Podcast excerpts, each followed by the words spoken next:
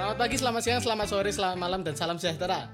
Selamat datang di Dialog Sorangan dan aku, Nadif, host kalian untuk tiga hari ini akan membawakan episode terakhir. Seperti episode-episode sebelumnya, aku membawa temanku yang baru. Tolong perkenalkan dirimu. Oke, halo teman-teman semua. Uh, namaku Danis. Aku mahasiswa Ilmu Ekonomi UGM 2020. Dan hari ini aku diajak sama Nadif buat kolaborasi bikin podcast. Pokoknya ikutin terus karena topiknya seru banget, menggeneral dan teman-teman semua pasti tertarik dengan topik yang satu ini.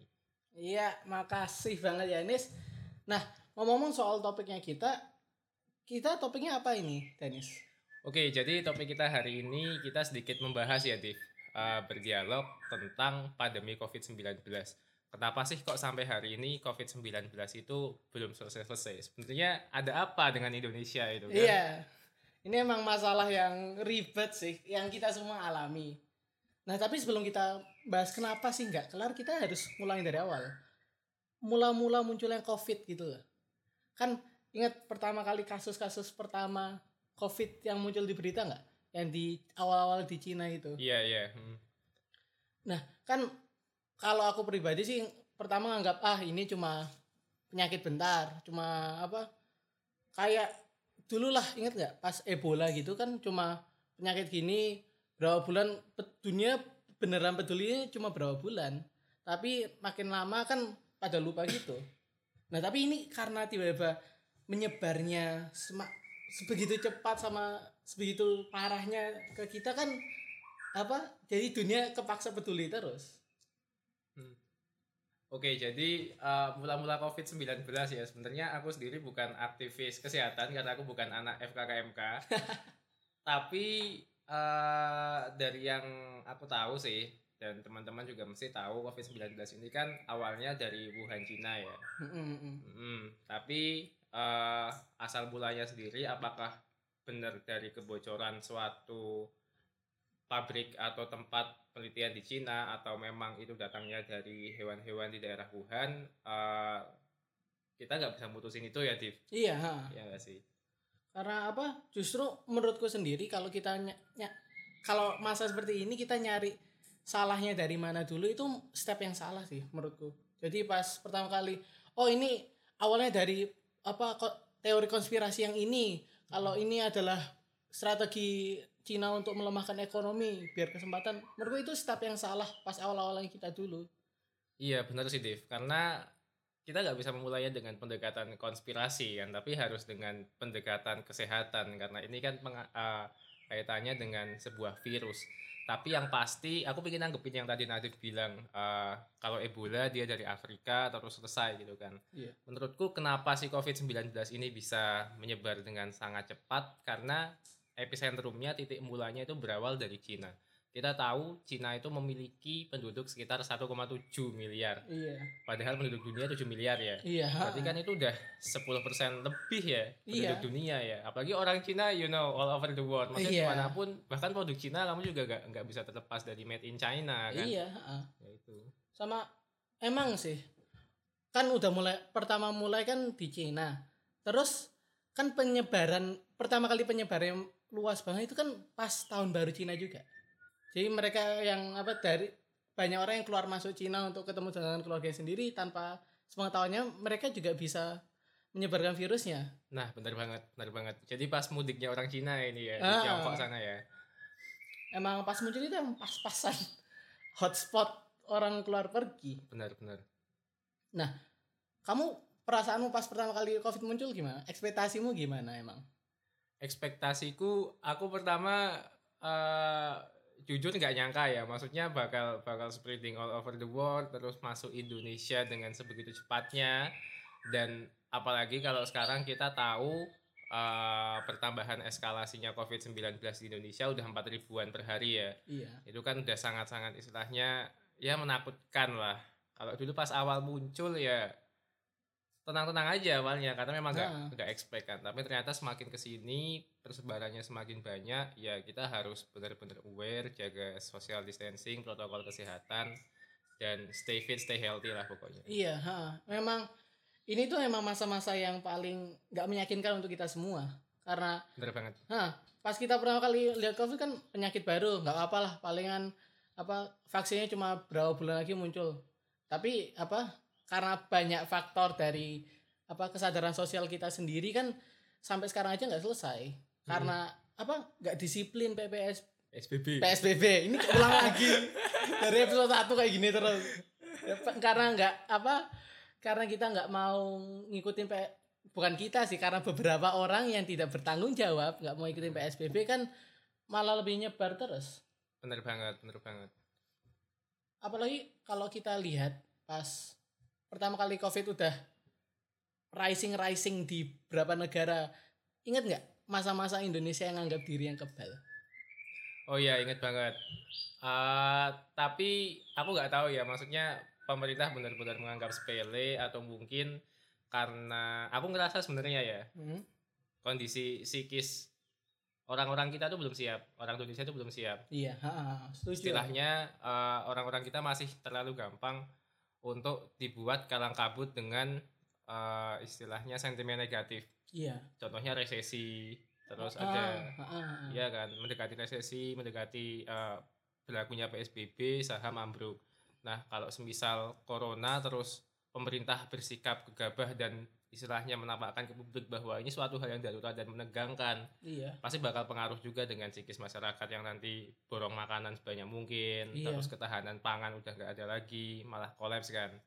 Jadi kalau menurutku entah pemerintah yang menyepelekan atau pemerintah yang menjaga istilahnya kondisi masyarakatnya biar stay calm. iya iya Hmm. karena benar sih katanya Dennis karena pemerintah kan juga bingung kan Eh, caranya kita caranya gimana masyarakatku bisa melewati ini? Apakah aku harus nggak melebih-lebihkan agar ekonomiku jalan dengan lancar? Atau apakah aku harus melebih-lebihkan agar masyarakatku itu aman? Memang bukan pilihan yang gampang. Nah bagi kamu sih apa? Pertama kali covid eh kok pertama kali covid? Kan ini udah berapa bulan sih covid 19 bulan keempat kayaknya iya gak sih? Ah, bulan keempat kan masuk Indonesia kan kita tahu bulan Maret ya teman-teman. Mm. di Maret April Mei Juni Juli September tujuh bulan ternyata. Tujuh bulan cuy. Lebih lama Lebih lama kan cuy. Itu emang apa ya berdampak banyak banget sama kehidupan kita. Kan mirip karena PSBB kita harus ada new normal sendiri. Kenormalan yang baru untuk kehidupan sehari-hari kita. Hmm. Nah, udah jauh apa eh, masa-masa di mana kita bisa keluar bisa keluar bisa mengadakan acara-acara besar ya sekarang susah. Nggak bisa kumpul-kumpul dengan teman-teman lama tanpa khawatir apa pun. Iya bener banget. Apalagi teman-teman yang eh, transisi ya ini mahasiswa-mahasiswa baru pastinya belum lepas juga dari teman-temannya SMA atau adik-adik kelasnya di SMA kita tahu lah bahwa event-event di tingkat SMA universitas kan juga banyak banget yang batal kan nah kalau Jogja sendiri sebenarnya dulu aku kan ikut festival pelajar Tif. nah Nah untuk tahun ini juga juga harus batal. Sebenarnya Oh. dulu kita sempat expect bahwa di November itu udah selesai kan, iya iya tapi ternyata berkata lain dan semuanya belum selesai.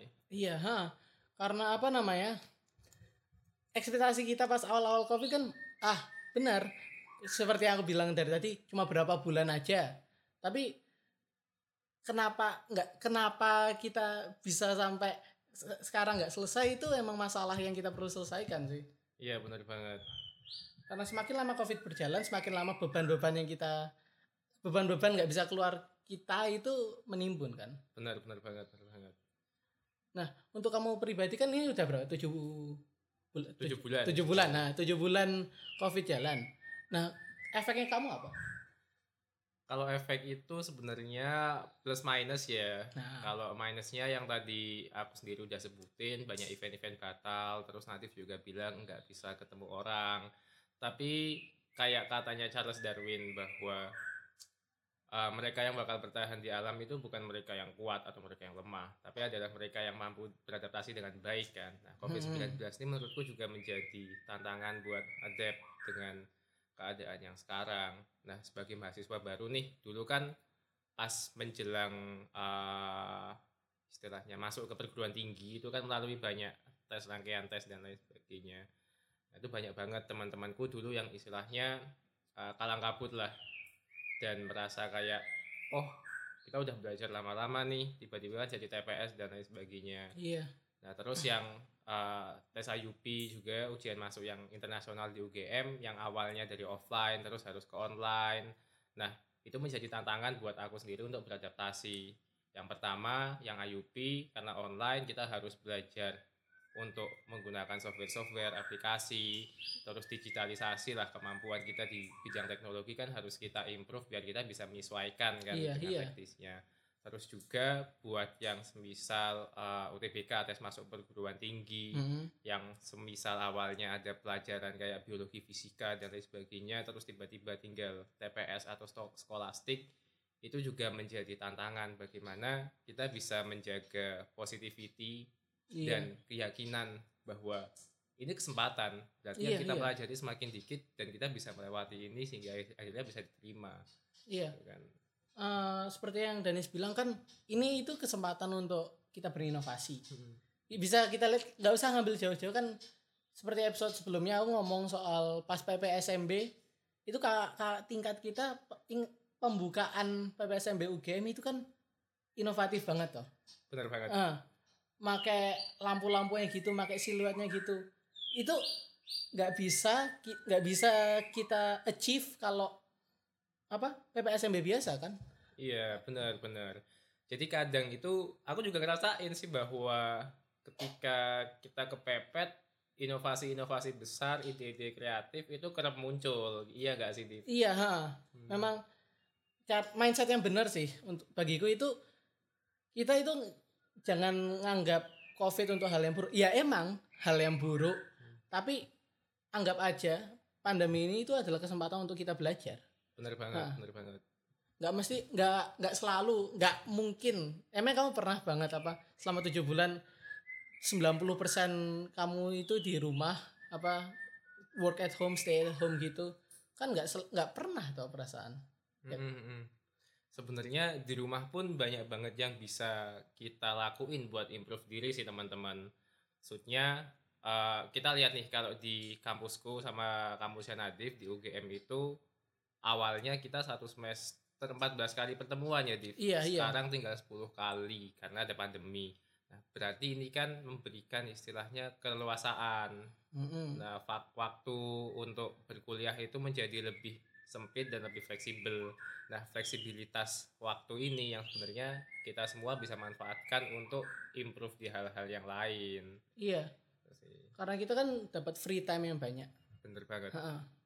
Aku melihat ini untuk kesempatan belajar benar Dan eh, tadi kan kita udah bicarain bahwa di rumah banyak banget yang bisa dilakukan ya. iya Kayak Mas Nadif juga kan sekarang sebenarnya bagian dari inovasi, kreativitas. Mas Nadif mulai bikin podcast. iya iya Iya, dan sebenarnya banyak banget lah yang bisa kita lakuin, nggak cuma podcast ya, atau mungkin teman-teman mau eh, istilahnya bikin kegiatan sosial pun dari rumah juga bisa.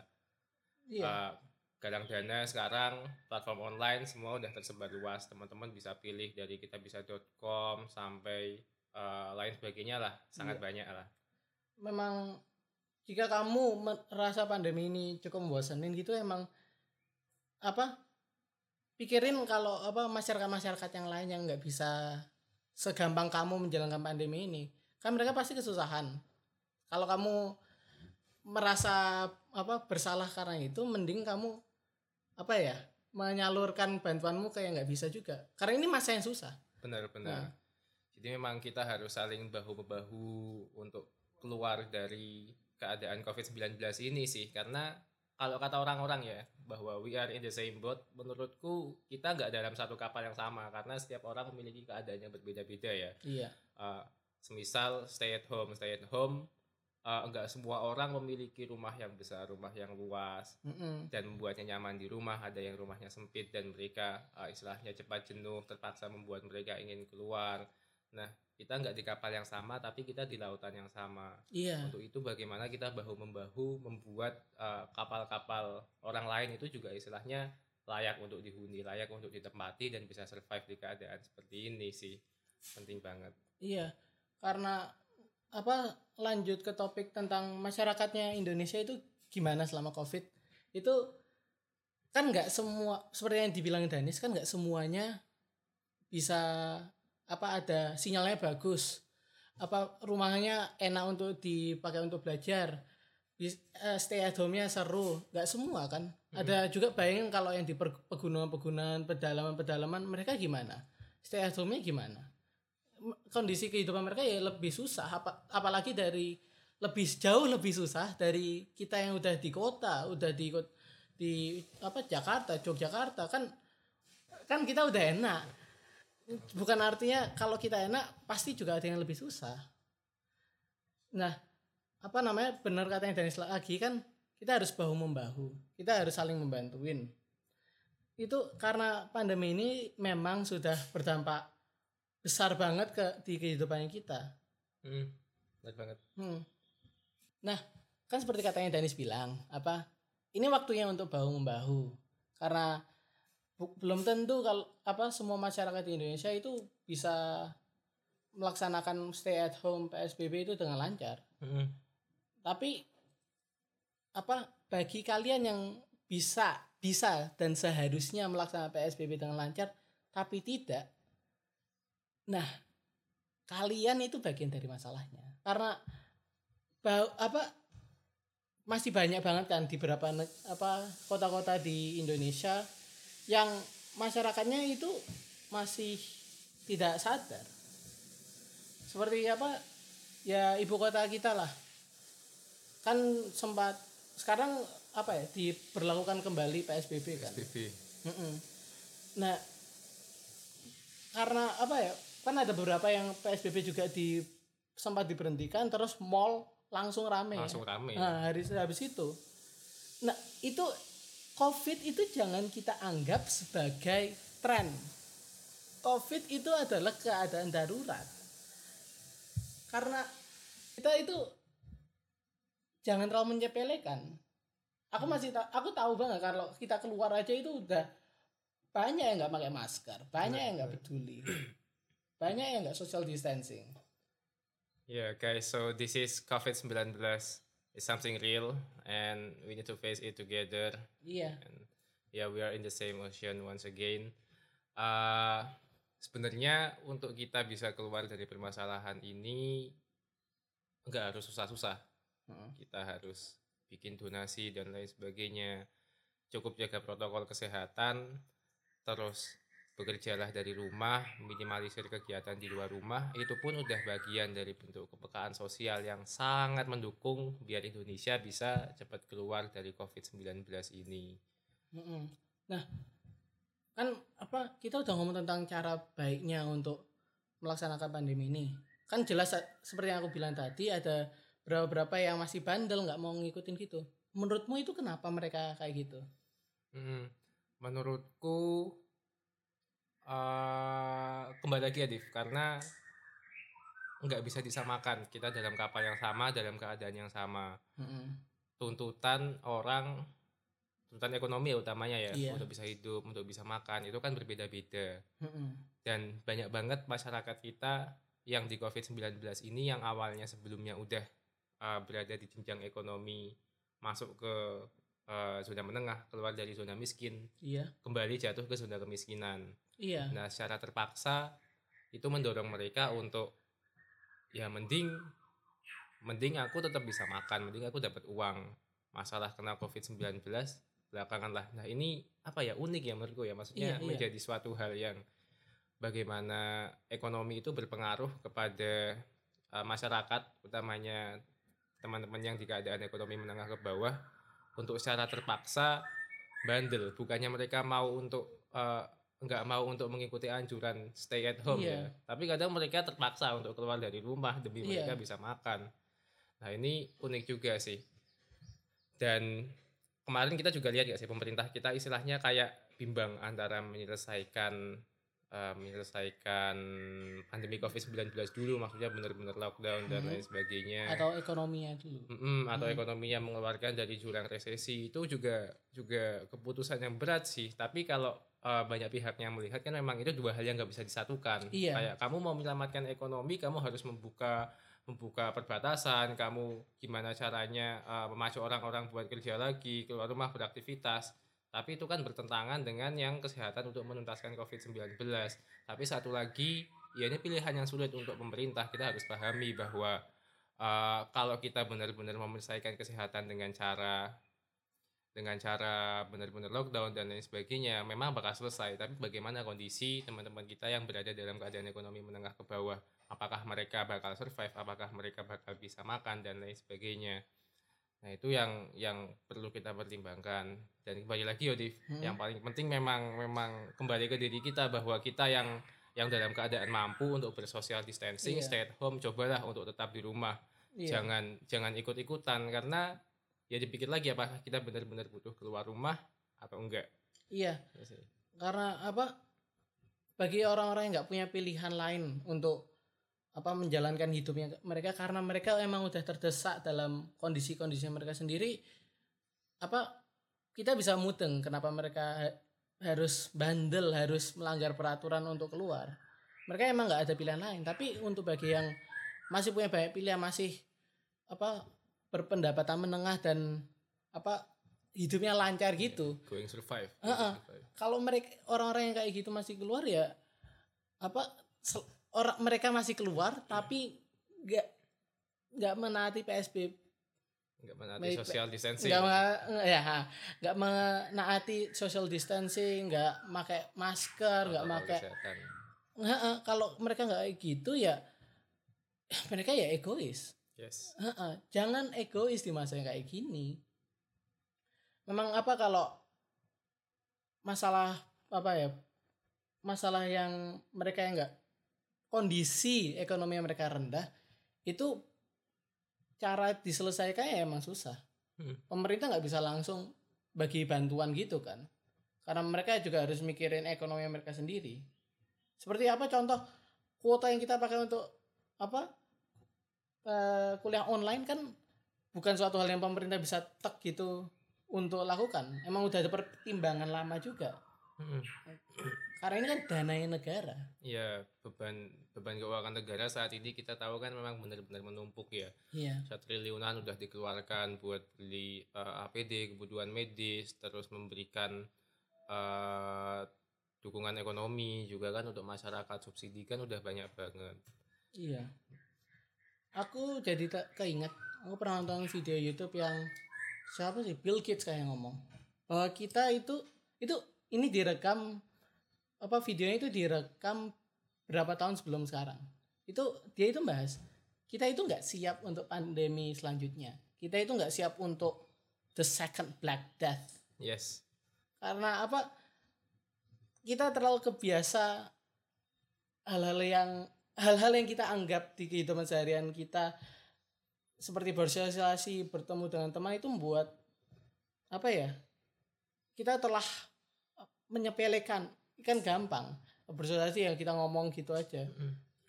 Buatnya itu mindset kita kebiasa untuk kehidupannya seonohnya. Apa kita ngomong aja kita mau ketemu ya ke sana aja. Hmm. itu sekarang kita nggak bisa belas. Ya nggak kangen nggak sih kita yang dulu pas SMA ke kelas yang bersama gitu ngomong bareng teman-teman?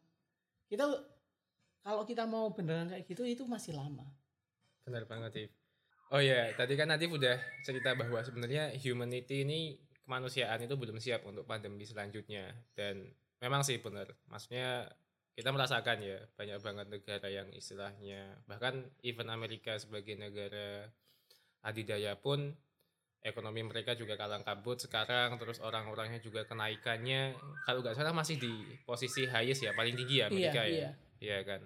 Dengan pertumbuhan paling tinggi. Nah uh, tapi harapanku sih untuk kemanusiaan dan untuk manusia semua ke depannya ini menjadi pembelajaran dan hmm. di suatu literatur yang aku pernah baca ini agak saintifik ya.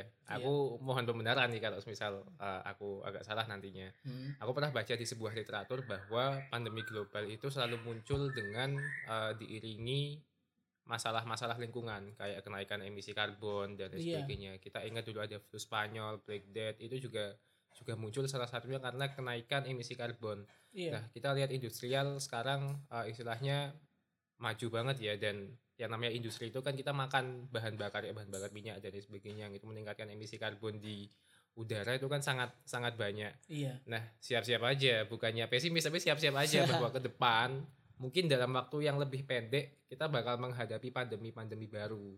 Iya. Nah, tapi harapanku tetap di awal tadi semoga COVID-19 ini menjadi pembelajaran buat kita semua. Jadi besok pas kita menghadapi pandemi lagi kita udah tahu nih apa yang harus kita lakukan. Iya. Karena benar masa yang susah ini kita harus berinovasi. Hmm. Kan udah banyak banget yang mencari cara baru untuk melaksanakan kegiatannya mereka. Mirip Benar kita mirip topik yang aku bahas kemarin kita kuliah online itu emang salah satu dari inovasinya juga gitu. Dan bahkan tugas-tugas yang diberikan sebagai contoh ya tugas-tugas yang diberikan untuk kita sendiri untuk PPSMB UGM itu kan unik juga. Mirip action plan itu emang kamu mau bikin yang ribet-ribet itu action plan kalau nggak ada pandemi seperti ini? Seperti contohnya aku nggak pernah bikin podcast kayak gini tapi karena apa in- sebuah inovasi tugas yang nggak biasa gitu kan buatin kita kepaksa untuk berkreativitas. Benar. Nah, sebagai contoh, Nis, kamu action plan-nya apa? Oke, kalau action planku sendiri sebenarnya nih teman-teman, aku lagi bikin sebuah gerakan Hmm. lembaga gitulah non government organization yang dia bergerak di bidang pendidikan. Jadi ini aku masukkan action planku juga. Aku pingin uh, membantu pemerataan terhadap akses Iya. penunjang pendidikan di Indonesia. Contohnya buku. Nah, action planku sendiri, aku bikin penggalangan buku nih Iya. dari 23 sekolah di Jogja dan nantinya bakal dibagikan uh, bersama teman-teman dari aksi cepat tanggap ke panti asuhan panti asuhan yang mereka memang membutuhkan harapannya bisa membantu ini ya Div Iya. Uh, sekolah online kan tetap kita butuh materi itu Iya. materi pelajaran buku-buku tetap penting Iya. Apalagi untuk mereka yang punya kendala untuk pembelajaran online kan per- pasti perlu buku-buku pelajarannya seperti itu. by the way guys uh, I don't even know when this pandemic kita nggak tahu kapan akan berakhir Iya. Karena masih lama sih buat pandemi ini selesai. Apalagi ya untuk sebagai anggota masyarakat biasa, Nis, prediksimu sendiri itu kapan selesainya? kapan ya kalau tanya kapan aku nggak tahu Div jujur Iya. Karena tren pertumbuhannya kan kita melihat masih naik terus Iya. this is for real for Indonesia you know masih Iya. naik terus yang kemarin dari 3000 eskalasinya sekarang udah naik ke 4000 dan kayaknya belum bakal ada tren penurunan susah juga sih Iya. Karena kalau kita lihat dari data-data yang udah ada sampai sekarang, COVID-19 itu bisa aja kalau kita nggak mencegah dengan benar, new normalnya kita nanti jadi normalnya kita. yes I mean this new normal going to be eternal Iya. Ama kan sendiri ya juga muak kan.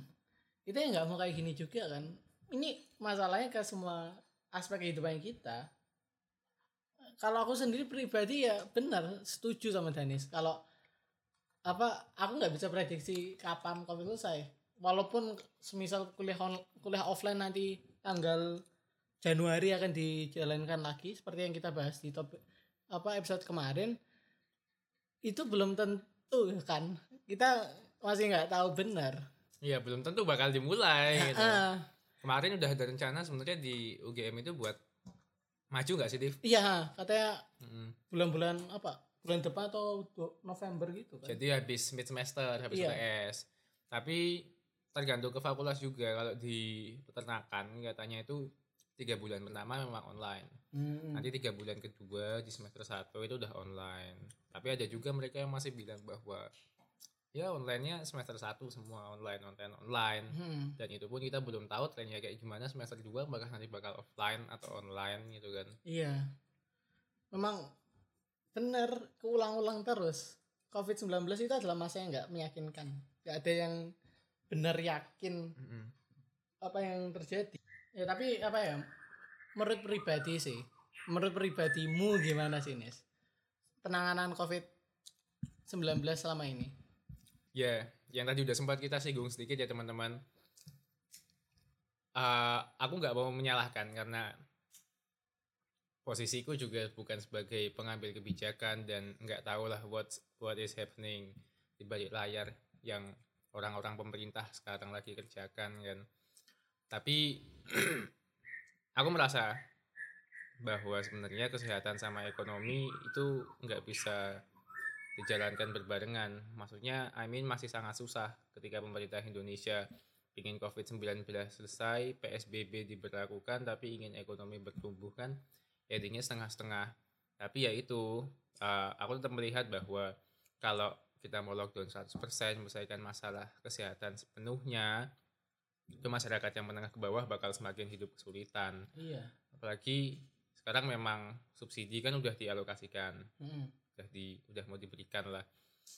Tapi birokrasi pemerintah itu masih lama banget tuh istilahnya untuk penyerapan anggarannya iya baru bantuan itu bisa turun. Coba kita lihat di Kementerian Kesehatan yang selama ini udah sering dibahas dan dikritisi sama masyarakat juga penyerapan anggarannya kan masih sedikit banget ya. iya Kalau nggak salah belum sampai 20% atau berapa aku aku lupa ya teman-teman. Maksudnya ya intinya masih masih masih sedikit lah.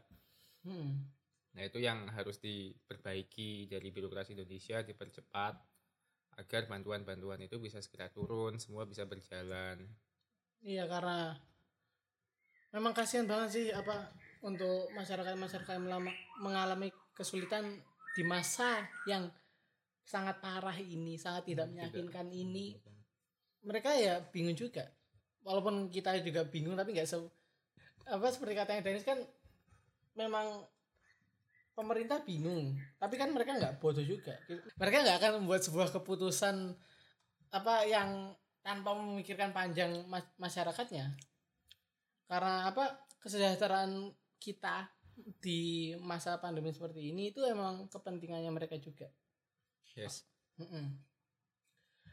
memang siapa pas covid mulai nggak ada yang expect bisa kayak gini tapi ya gimana gimana lagi bahkan kan masalah-masalah masalah-masalah di covid itu udah apa ya kita kan itu adalah korban semua dari kita adalah korban dari insiden yang bernama COVID-19 ini. Bahkan kalau kamu apa nggak positif atau apa, kita itu sendiri masih korban. Karena hidup kita juga udah beda. Dan apa namanya? masih aja walaupun hidup kita masih beda kayak gini, yang kita-kita yang sudah mencoba untuk mengurangi apa kesempatan untuk virus itu untuk menyebar masih ada orang-orang yang tidak kesusahan tapi cuma bosan di rumah jadi keluar. Seperti apa namanya? Ya kan pemerintah kan juga udah itu mencoba untuk mencari hukuman-hukuman yang sampai sekarang makin lama makin unik sih. Hmm, efek jerah sosial ya bagi pelanggar iya. Uh, protokol kesehatan. Terutama di Jakarta itu udah berlaku banget. Aku sempat lihat hal menarik ya. Dulu kan pemerintah Jakarta sempat memperlakukan bagi pelanggar Hmm, protokol kesehatan denda lima puluh ribu. Hmm. kamu tahu nggak kekumpul berapa? Berapa? 16 miliar coy. Dan itu sebenarnya angka yang besar banget. Coba 16 miliar dibagi 50 ribu. Maksudnya jatuhnya udah ribuan orang pelanggar berarti kan? Iya. Sangat banyak. Mau banyak banget. Apa aku mudeng sih kenapa kalian bosan banget di rumah? Kita ya bosan, kita ya sebagai orang yang apa tidak punya masalah selama pandemi ini ya, ya bosan. Ya ini emang apa ya mengsengsarakan keinginanku untuk bersosialisasi tapi ya gimana lagi kita harus beradaptasi kita harus apa mulai online semua mau atau nggak mau karena gimana kamu mau kah apa? Keluar ngomong sama temen. Ter- terus amit-amit ya. Mereka ternyata po- apa, udah positif. Nah terus kamu kena positif terus kamu kena keluargamu sendiri. Kamu mau nggak sih kayak gitu? Nggak ada tuh nggak ada yang mau tuh kalau kamu beneran perlu untuk bertemu ngikutilah aturan-aturan PSBB pakailah masker, pakailah hand sanitizer, social distancing. Ya, perhatikan harus jeli. karena ka- jelas kan kamu sendiri nggak mau hal-hal buruk untuk jadi untuk dirimu sendiri ya gimana Nes apa selama kita ngomong ini rangkumanmu apa rangkumanku sih sebenarnya eh aku menitik beratkan pada anjuran kepekaan sosialnya ya. Iya. Di tengah pandemi ini, pertama kita enggak dalam sebuah kapal yang sama.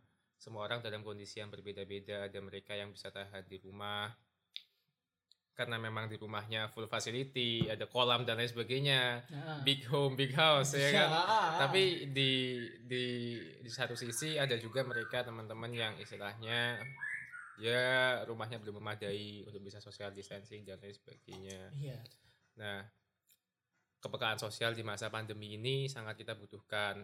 Kalau memang teman-teman dan kita mau berbuat lebih, kita bisa bantu mereka yang kapalnya kurang layak huni iya. dalam lautan COVID-19 ini nah, biar bisa menjadi layak huni bisa banget. Contohnya dengan eh, membuka donasi online lewat platform-platform kayak kita bisa dan lain sebagainya atau hal paling mudah kita bisa kok mulai dari diri kita sendiri stop penyebaran COVID-19 ini dengan berdiam diri di rumah social distancing dan menerapkan protokol kesehatan yang telah digalakkan oleh pemerintah. Iya. Kita semua bisa berbuat dan kita semua bisa berkontribusi. Dan memang harus seperti itu. Kita harus bahu membahu di COVID-19 ini.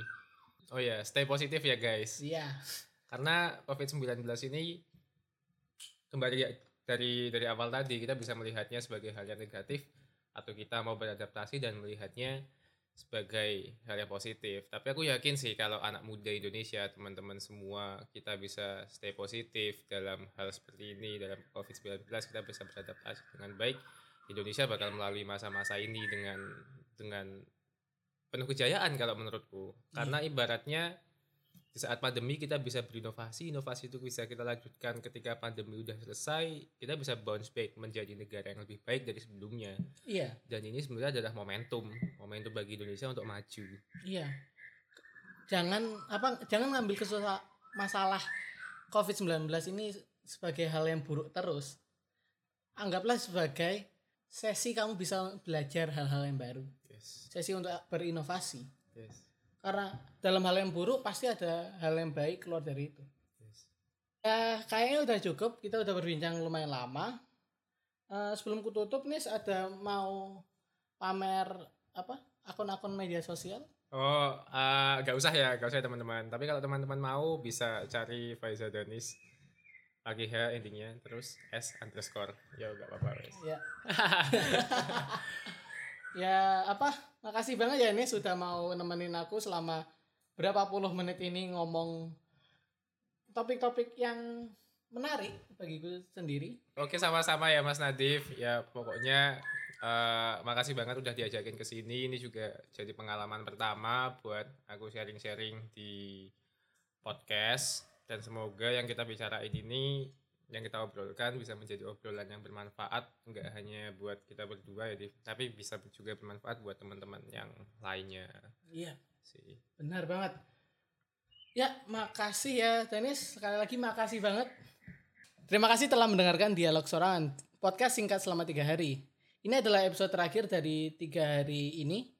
Mohon maaf kalau kita kadang-kadang off topic dikit. Semoga hal-hal yang kita ngomongkan selama tiga hari ini, tiga episode ini, dan membuat kamu tertawa, membuat kamu senang, membuat kamu hilang dari kebosanan. Terima kasih telah mendengarkan. See you later. Stay tuned, stay safe, and stay at home.